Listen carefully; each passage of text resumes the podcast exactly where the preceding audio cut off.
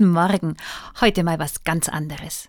Als Grundschulkind habe ich ein Gedicht geliebt und weil der Interpret Bruce Lowe heute Geburtstag gehabt hätte, nehme ich das als Anlass, es hier einmal nachzuerzählen. Vielleicht haben Sie gerade viel Zeit zum Kartenspielen. Dann aber ab jetzt mit einem christlichen Blick darauf. Das Gedicht heißt Das Kartenspiel.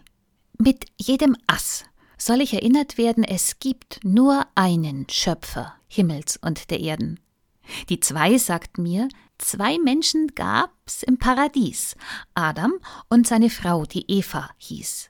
Die Karte drei erklärt mir, was dreieinig heißt. Gott ist für uns der Vater, Sohn und Heilige Geist.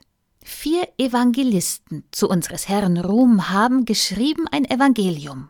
Fünf Kieselsteine suchte David sich im Bach, dann legte mit der Schleuder den Goliath er flach.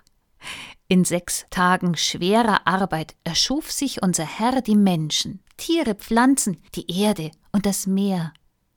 Am siebten Tage ruhte der Schöpfer sich dann aus.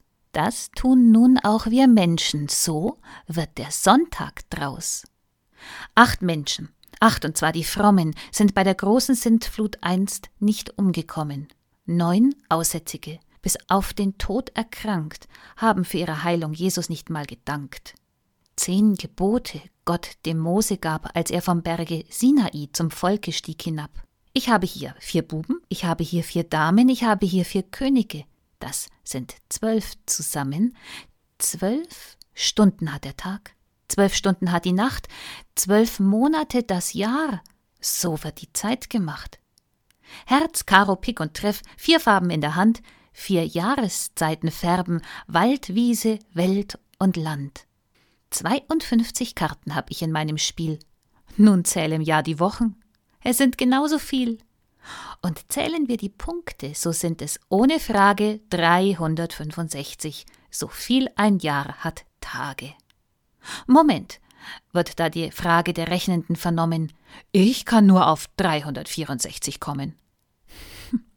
Vollendet sind die Tage doch nur mit einem Lachen. Darum darfst du die Rechnung nie ohne den Joker machen. Bis zum nächsten Mal.